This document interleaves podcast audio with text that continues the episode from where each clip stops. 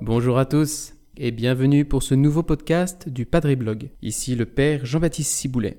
Et pour commencer, permettez-moi d'abord de vous souhaiter à chacun une belle et sainte année 2021. Que le Seigneur vous accompagne de sa présence dans les joies comme dans les peines. Et aujourd'hui, nous allons précisément parler d'un sujet de circonstance dont tout média sérieux est obligé de parler. Ce sont les bonnes résolutions de début d'année. Nous sortons d'une année 2020 éprouvante à bien des égards, et au seuil de cette nouvelle année, nous pourrions être tentés de renoncer à prendre ces traditionnelles résolutions de début d'année pour se fixer comme simple objectif de survivre, tout simplement, avec le moins de casse possible. Et puis, on est peut-être découragé par les régulières désillusions qui ont succédé à nos pieuses résolutions de début d'année. Alors, à quoi cela sert-il de s'entêter à prendre ces résolutions si, au fond, c'est pour les abandonner avant la fin du mois de janvier? De nombreuses études ont effectivement montré que 90% des résolutions de nouvelle année finissaient par échouer. Et en plus, on en tire parfois un sentiment d'échec et de culpabilité qui n'arrange rien. Alors, pourquoi prendre de bonnes résolutions? Eh bien, j'aimerais vous proposer dans ce podcast de prendre un peu de recul pour voir que ces résolutions de début d'année, elles ont quelque chose de profondément chrétien. Et je pense même que c'est précisément parce que nous avons du mal à les tenir qu'il nous faut en reprendre chaque année. Regardons ça de plus près. Alors, d'où vient cette tradition des bonnes résolutions de début d'année? Eh bien, il semblerait que cela date de l'Antiquité il y a plus de 4000 ans à Babylone. L'objectif, c'était de remettre les compteurs à zéro en promettant aux dieux de rembourser ses dettes et on le faisait notamment en rendant les outils agricoles qui avaient été empruntés, de manière à débuter le nouveau millésime sans la moindre dette. À l'époque des Romains, ensuite, les promesses étaient faites au dieu Janus. Le dieu Janus était le dieu des commencements et des fins, le dieu des choix, le dieu des portes. Et c'est vrai que Janus était représenté avec deux visages, l'un tourné vers le passé, l'autre vers le futur. Donc ce dieu symbolise le passage de l'année écoulée à celle à venir. Et vous voyez, cette tradition a perduré au fil des siècles pour devenir ce qu'elle est aujourd'hui, une liste d'objectifs plus ou moins réalistes, c'est vrai, et souvent difficile à tenir. Mais il est vrai que le Nouvel An est pour beaucoup une date symbolique de recommencement. Un cycle se termine et un autre commence, et c'est l'occasion de prendre un nouveau départ. Cette année, promis juré, j'arrête de fumer, je fais du sport, je perds 3 kilos, je me couche tôt. Vous voyez la liste. En général, c'est pas très spirituel. Mais justement, qu'est-ce qu'il y a de chrétien là-dedans? Parce que si ces résolutions ont une origine païenne, en fait, cette tradition a une vraie résonance chrétienne. En effet, vous voyez, la vie chrétienne, c'est une vie en croissance. Et cette tradition montre le désir qu'il y a en chacun de changer, de progresser, d'ordonner sa vie selon le bien, pour être plus libre, plus vivant, plus tourné vers les autres. Eh bien, nous, dans notre vie chrétienne, nous savons que nous ne devenons pas parfaits en un instant. Ce n'est pas au baptême ou suite à une expérience spirituelle forte que tout se met en ordre instantanément dans notre vie. Tout changer d'un coup, c'est difficile, voire impossible. Et vous voyez, c'est même l'expérience du grand Saint Paul qui dit dans l'Épître aux Éphésiens Je ne veux pas dire que j'ai déjà atteint le but ou que je suis déjà parfait, mais je continue à courir pour saisir le prix parce que le Christ Jésus m'a déjà saisi. Notre vie chrétienne est une course vers le but, et ce but, nous ne l'avons pas encore atteint. Donc être chrétien, c'est devenir toujours plus chrétien. L'idée, c'est de progresser sans cesse dans la justice et dans la charité. Et c'est précisément ce que Dieu aime, les amis. C'est de nous voir en mouvement, c'est de nous voir dans cette dynamique de progression. Peu importe là où nous en sommes, l'important c'est d'être en mouvement. Et donc, c'est important qu'à tout moment de notre vie, eh bien, nous ayons un chantier qui soit ouvert, que nous ayons un axe de progression sur tel ou tel domaine de notre vie. Parce que l'enjeu, c'est de progresser. Nous le savons bien, l'effort de conversion, il n'est pas facile. Et pour qu'il ait une chance de réussite, eh bien, nous devons adopter la stratégie des petits pas, un pas après l'autre. Je vous propose une image, une image rugbystique. C'est ma passion. Vous voyez, au rugby, il y a une chose qui est importante.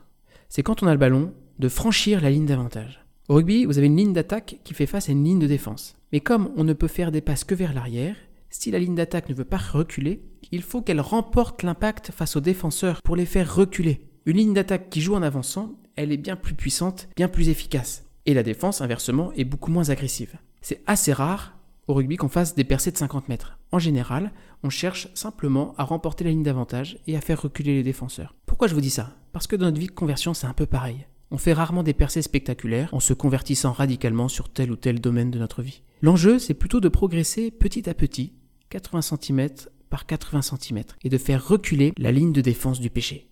afin de gagner du terrain sur elle. Et s'il y a des chutes? Mais les amis, il y aura des chutes, c'est sûr. Mais ne voyons pas ces chutes comme des régressions. Une régression spirituelle, c'est quand on refuse de se convertir. C'est quand on refuse de vouloir faire mieux. C'est quand on se décourage, qu'on désespère et qu'on arrête de se battre. Voyez, pour prendre une autre image, quand un petit enfant apprend à marcher, ça fait partie de l'apprentissage qu'il y ait des chutes. Un jour, l'enfant va faire 10 pas. Le second, il va faire 15 pas. Et le troisième, peut-être qu'il va ne faire que 7 pas. Est-ce que ça veut dire qu'il a régressé? Eh bien non, comprenez bien, ça fait partie de sa progression. Peut-être que ce jour-là, il était plus fatigué, peut-être que le sol était moins facile. Nos chutes ne signifient pas que nous ne progressons pas, c'est-à-dire agrandir toute notre vie. Ça fait partie des étapes de croissance. Nous devons seulement garder le courage et la détermination de vouloir progresser. Pour prendre une autre image, c'est un festival aujourd'hui, plus délicate celle-là que celle du rugby. Connaissez-vous la seule partie du corps qui grandit toute la vie? C'est le lobe de l'oreille. Eh bien les amis, nous sommes invités à entrer dans la spiritualité du lobe d'oreille. Vous le comprenez bien, l'enjeu c'est d'être en croissance spirituelle tout au long de sa vie. C'est la spiritualité de Jésus. Lorsque Dieu se fait homme, il entre dans la vie humaine comme un petit enfant, qui va devoir grandir. Et c'est intéressant de constater que Jésus a dû grandir dans tous les domaines de sa vie. C'est ce que dit l'évangile de Luc, écoutez bien. Quant à Jésus, il grandissait en sagesse, en taille et en grâce devant Dieu et devant les hommes. Vous voyez, le Christ a dû croître dans tous les domaines de sa vie. Il a dû apprendre à marcher, il a dû apprendre à parler, à lire, à travailler, mais aussi à prier. Et il n'a sans doute pas tout réussi du premier coup, il a vécu cela comme un chemin de croissance, parce que la grâce de Dieu agit dans le temps. Dieu est patient, Dieu assume que nos progrès se déploient dans le temps, petit à petit. Alors ne nous agaçons pas si ça ne va pas assez vite à notre goût. Alors venons-en maintenant à des considérations plus pratiques. Comment bien choisir sa résolution de début d'année et puis comment la tenir? Une équipe de psychologues a fait un test avec 300 personnes qui, en début d'année, exprimaient un souhait de changement dans leur vie quotidienne. Et donc parmi elles, la moitié de ces 300 personnes avaient pris des résolutions précises, concrètes, pour perdre du poids, faire du sport ou arrêter de fumer. Et l'autre partie n'avait pas pris de résolution, elle avait juste exprimé le souhait d'un changement. Six mois plus tard, l'équipe de psychologues a appelé ces 300 personnes pour voir s'il y avait des changements qui s'étaient opérés. Eh bien, les résultats sont riches de sens. 46% de ceux qui avaient pris des résolutions fermes pour la nouvelle année avaient atteint et maintenu leur objectif, et seulement 4% de ceux qui n'avaient pas pris de résolution ont abouti à un changement. Qu'est-ce que cela veut dire? Ça veut dire qu'il n'y a pas de changement sans engagement. Il n'y a pas de progression sans petites décisions. Vous voyez, c'est nos petites décisions qui nous permettent de changer petit à petit. Je vous propose maintenant quelques points d'attention pour prendre une bonne résolution en ce début d'année. D'abord, je vous invite à choisir le domaine du chantier que vous voulez mener peut-être l'équilibre de vie, ou la vie spirituelle, ou l'attention aux autres, ou encore le développement d'un de vos talents. Mais choisissez un chantier à la fois pour ne pas disperser votre énergie. Vous savez, c'est un des principes de base en stratégie militaire de concentrer ses forces en un même endroit pour faire converger le maximum de puissance. Et eh bien c'est pareil dans le combat spirituel. Il faut concentrer nos forces et nos efforts en un même point. Une fois que vous avez choisi le chantier, le domaine, il faut déterminer un objectif précis, clairement défini, ambitieux mais pas trop, parce qu'il doit être réalisable. L'enjeu, lorsque vous formulez cet objectif, cette résolution, c'est que ce soit précisément défini. Par exemple, je décide de prier 10 minutes par jour. Je décide de me coucher chaque soir de la semaine avant 23 heures. Je décide de prendre un moment de qualité par semaine avec mon conjoint. Ou encore, je décide de travailler mon instrument de musique trois fois par semaine. Voyez, soyez bien précis. Une fois que vous avez formulé votre résolution, identifiez les moyens que vous pouvez utiliser pour vous aider. Par exemple, si vous avez décidé de prier chaque jour 10 minutes, eh bien, il faut que vous ayez conscience du moment, idéalement à une heure fixe, un moment qui ne bouge pas. Donc ça peut être à votre lever ou à votre coucher ou, à votre retour du travail. Identifiez le lieu. Est-ce que est-ce c'est à l'église ou est-ce que c'est dans votre chambre? Et dans ce cas, peut-être que c'est bien de faire un coin de prière. Si votre résolution c'est l'heure du coucher. Eh bien, je vous invite à écouter les excellents podcasts du Père Jean-Baptiste Bienvenu et de par exemple décider de ne pas utiliser d'écran après 22 heures. Mieux encore, de ne pas faire rentrer d'écran dans votre chambre. Voyez, c'est des moyens concrets qui peuvent vraiment vous aider. Si votre résolution c'est de prendre un temps de qualité par semaine avec votre conjoint, eh bien, il y a plusieurs moyens qui peuvent être pris pour vous aider.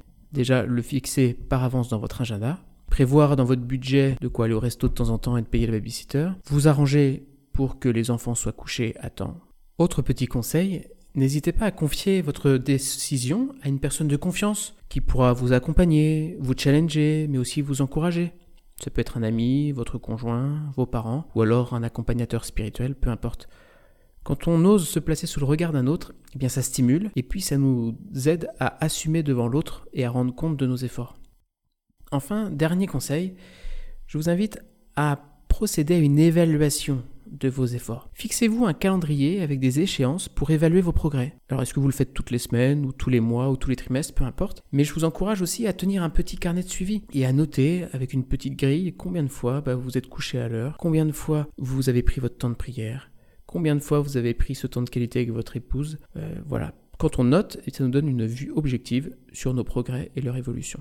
Et si vous avez fait des, progrès objectifs, eh bien vous pouvez éventuellement relever l'objectif ou rechoisir un nouvel objectif. Si au contraire vous n'avez pas fait de progrès, eh bien soit vous rechoisissez à nouveau votre résolution avec détermination et persévérance, soit vous l'adaptez un peu parce que peut-être que vous avez été un peu trop ambitieux et donc qu'il faut revoir un peu l'exigence.